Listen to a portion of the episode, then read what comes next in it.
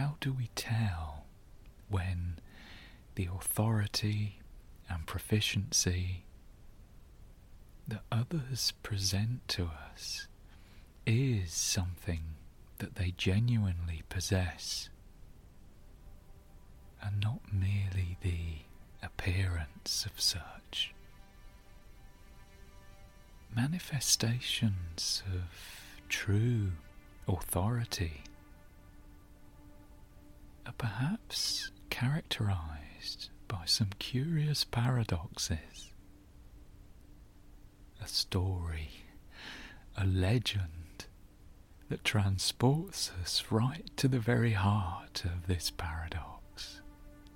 Is that linked to Canute, the ancient king of England who reigned between 1016 and 1035? The story of Canute is that he had his throne carried down to the seashore, and seated upon it, he commanded the waves not to rise. But of course, inevitably, he ended up getting wet. When I was a child, the story was told to us at school as a warning against arrogance and presumptuousness. Don't be like King Canute, the message seemed to be. Remember that no one, not even a king, has command over the forces of nature. Remember always not to presume you have authority beyond its allotted bounds. But this is not quite the message that the story of Canute was originally intended to convey. And before we turn to consider what that original message was, it's interesting to notice how the legend of King Canute persists in two distinct forms. One of them a warning and a condemnation of arrogance, and the other, although the incidents in the story are exactly the same, something far more laudatory, far more affirmative of Canute's actions. The story first appears written in Latin in 1129 by the 12th century historian Henry of Huntingdon in his book Historia Anglorum, the history of the English. Henry writes, At the summit of his power, and he's referring to King Canute, he ordered a seat to be placed for him on the seashore when the tide was coming in. Thus seated, he shouted to the flowing sea, Thou too art subject to my command, as the land on which I am seated is mine, and no one has ever resisted my commands with impunity. I command you, then, not to flow over my land, nor presume to wet the feet and the robe of your Lord. The tide, however, continuing to rise as usual, dashed over his feet and legs without respect to his royal person. Then the king leaped backwards, saying, Let all men know how empty and worthless is the power of kings, for there is none worthy of the name but he whom heaven, earth, and sea obey by eternal laws. From thenceforth, King Canute never wore his crown of gold, but placed it for a lasting memorial on the image of our Lord affixed to a cross, to the honour of God, the Almighty King, through whose mercy may the soul of Canute, the King, enjoy everlasting rest. The original legend of King Canute, then, far from a warning against arrogance, was instead intended to present him as a paragon of humility. Canute is a good and wise king, it suggested, because he recognizes how the origin of all authority is in the divine or in nature. Paradoxically, Canute's authority comes from recognizing this. He's a good king because he recognizes that his powers only extend to a certain limit, and he is mindful of not overstepping that limit. The other version of the story has him doing precisely that unwittingly. And consequently, in that version, he's exposed as incompetent and a fool. The image of the emperor in the tarot. Of course, the depiction of this figure varies from deck to deck, but often there's a small and intriguing detail that links this archetype with the legend of King Canute. Usually, the emperor is depicted as a king, a male monarch with a crown and a sceptre, often seated on a throne, sometimes dressed in full armour as if for combat. But the odd detail in question is that the throne, with this monarch seated upon it, is in the open air, sometimes even in the midst of nature or a space that seems to be some kind of wilderness. There's usually no palace, no court, no retinue. What kind of a monarch is it who appears all alone, seated in the middle of nowhere?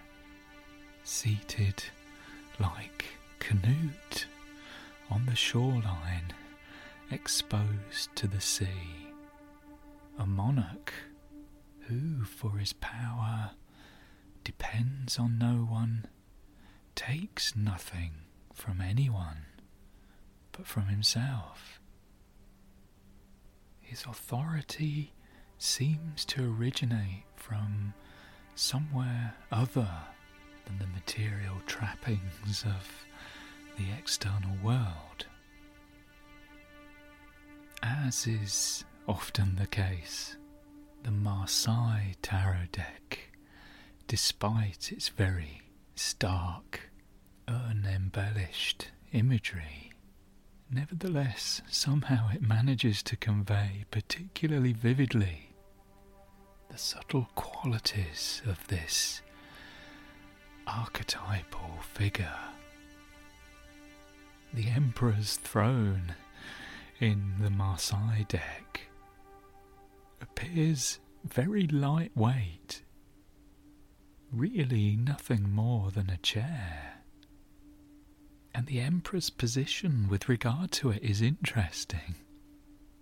He almost appears to be leaning against it rather than sitting. In his right hand is his sceptre, which is holding outwards and aloft and his gaze is focused on it almost as if he's contemplating it or in some kind of mysterious communion with this symbol of earthly power.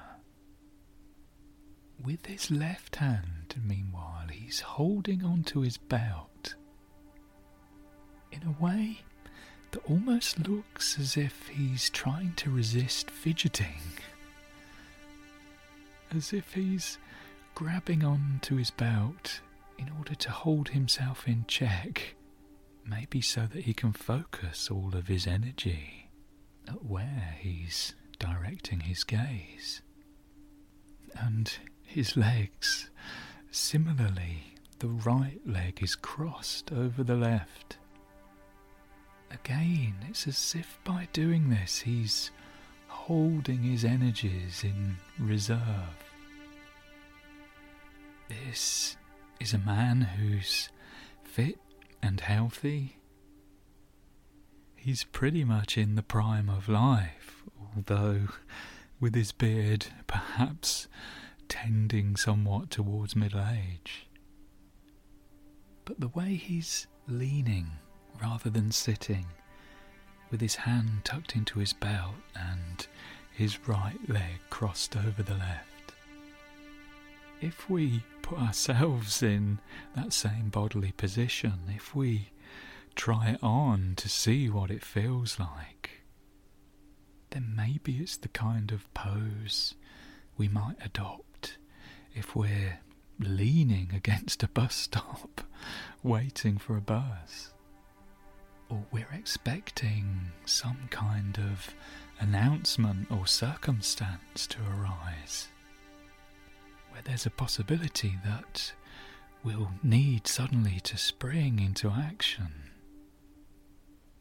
So, this is a man all alone, completely reliant upon his own powers and resources and by virtue of these, perhaps, as his bodily position betrays, he's full of energy.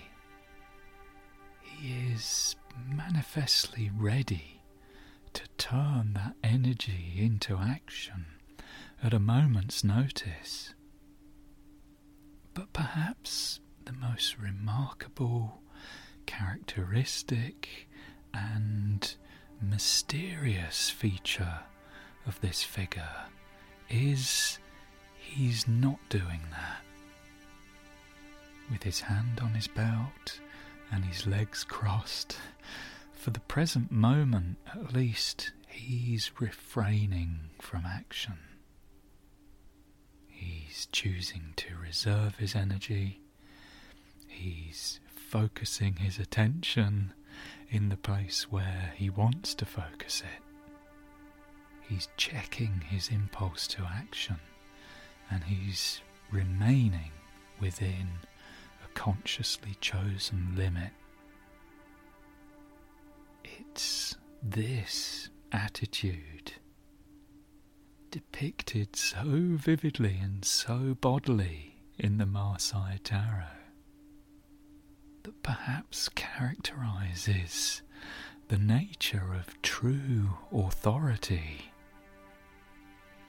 and marks the difference between the two versions of King Canute. On the one hand, the one who doesn't recognize his limits and renders himself an incompetent narcissistic fool. And on the other hand, the one who explicitly exposes his own limits for all to see, paradoxically revealing his nature as a wise and just king through acknowledging that the ultimate authority is from the divine and never his own.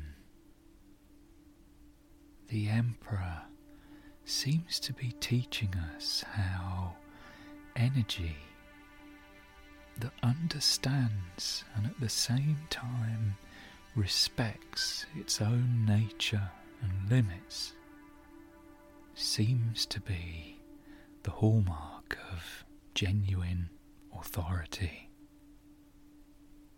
The power of the Emperor, writes the anonymous author of Meditations on the Tarot, is affected by the contraction of his personal forces and by voluntary immobility at his post. for reasons way too complicated to rehearse here, Aleister Crowley associated the figure of the emperor with the Hebrew letter Tzaddi. For Crowley, the emperor represents a combination of energy in its most material form with the idea of authority.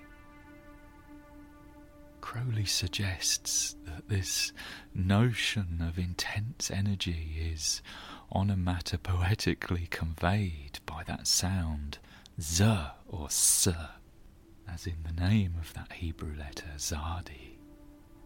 He suggests that this persists etymologically today in words such as Caesar, Tsar, Senate, Senior, and Senor. In Judaism, from Tzaddi, the name of the letter, is derived the word Tzaddik, used to describe a person who is righteous and sometimes given as an honorific title to a person displaying those qualities.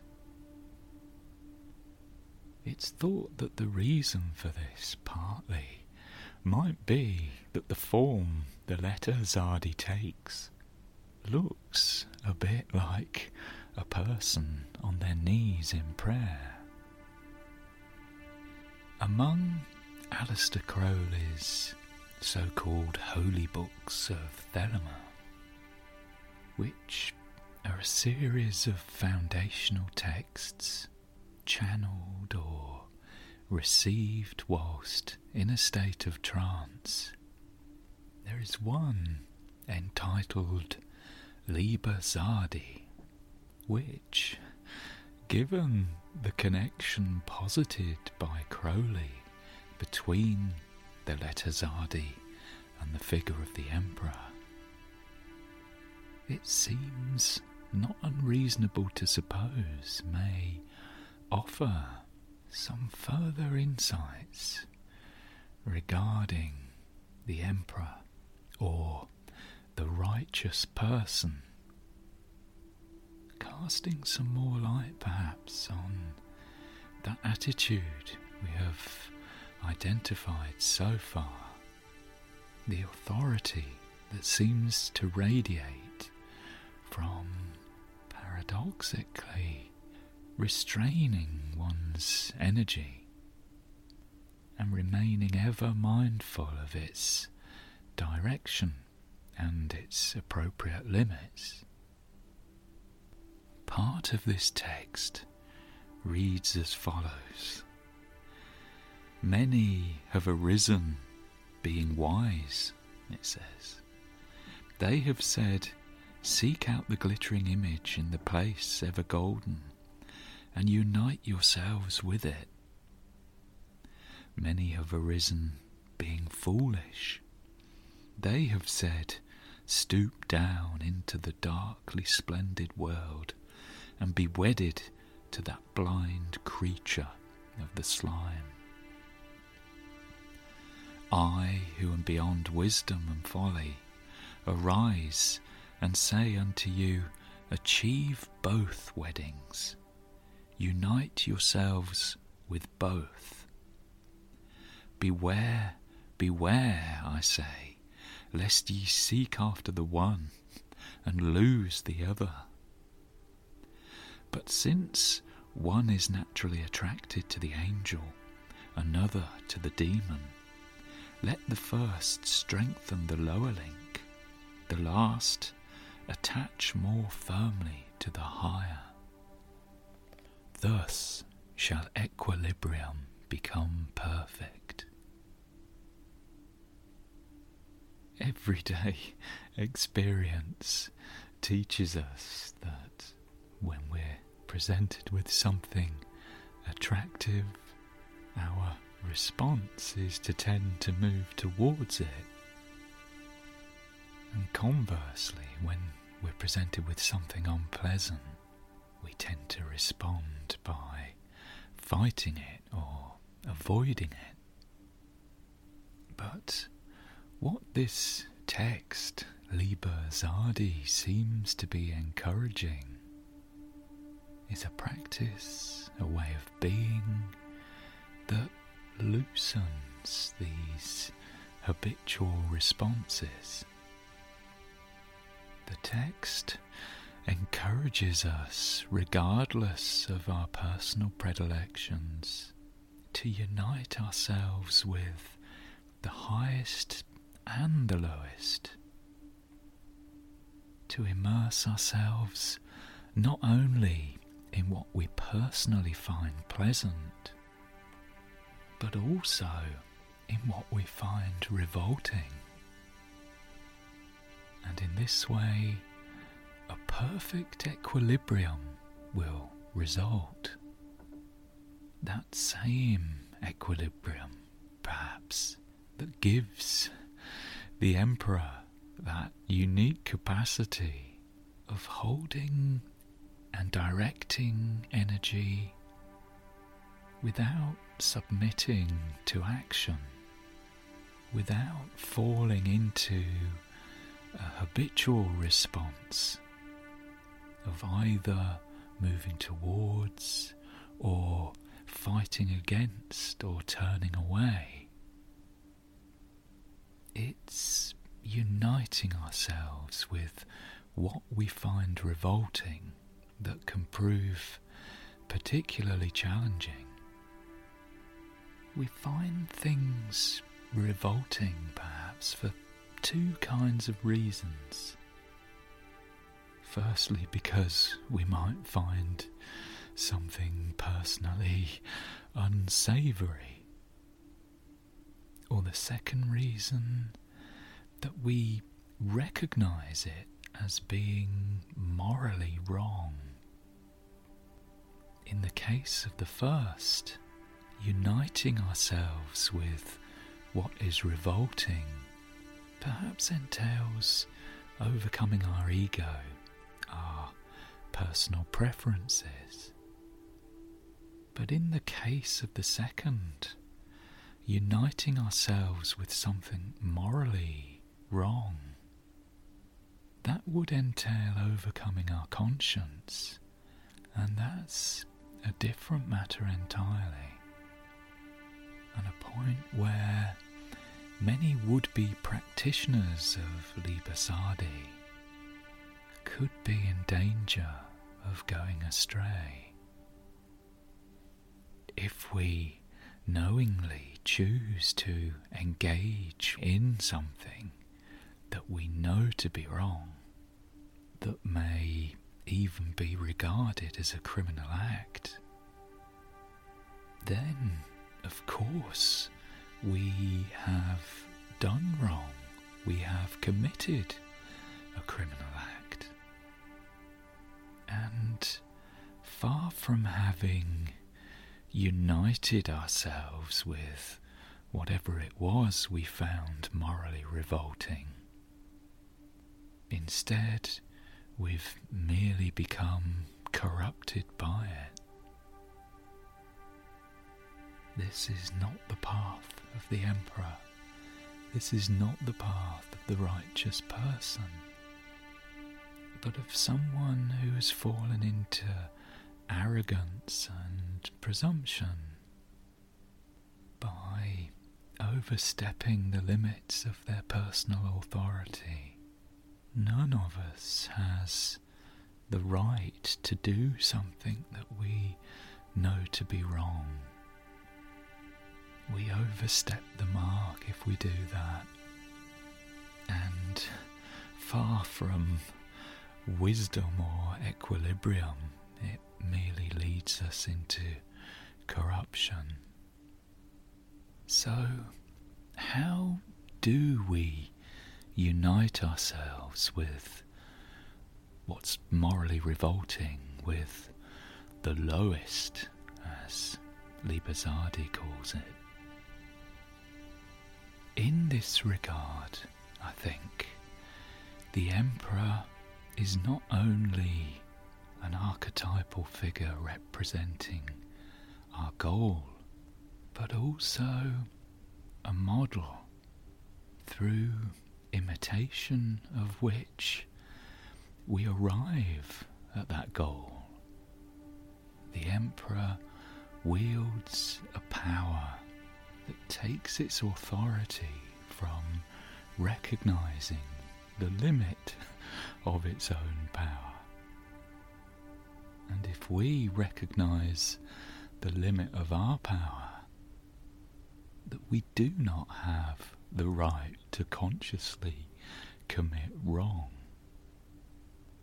then we will not fall into the error of supposing that we unite ourselves with what is morally revolting by enacting it. Instead, like the Emperor, we lean back, we cross our legs, we hold on to our belt, and instead of inclining into action or response to what confronts us as a seeming evil, instead we seek to understand. We unite ourselves with it, not through action, but through the understanding. Very often, if we're confronted with someone who has done the very worst kinds of things, if instead of recoiling from that, we instead seek to understand, then what we arrive at frequently is a set of circumstances, a set of unfortunate influences, and often a series of bad personal choices. And maybe eventually we reach a point in our understanding where we have a strong sense that this person could have been us. Of course, we hope that we wouldn't have made those same choices and we may resolve not to make the choices that this person has. But I think it's when we've arrived at that strong sense of, as the old saying puts it, there but for the grace of God go I, that we've truly arrived at what in Liber Tzaddi is described as that true equilibrium. It's through understanding rather than through enactment that we can arrive at the kind of competence and authority embodied by the archetype of the emperor returning again finally to King Canute. When he received his soaking, he was teaching a lesson about the difference between a tyrant and genuine authority by modelling in front of everybody what a tyrant looks like he evidently understood the meaning of there but for the grace of God go I, because he was able to give such a vivid depiction of a presumptuous, arrogant, narcissistic tyrant. But the true meaning of what he was doing in that original legend that original story is the stepping back from that role that he takes on and then pointing to it as merely an ironic enactment to engender instead an understanding of the nature true authority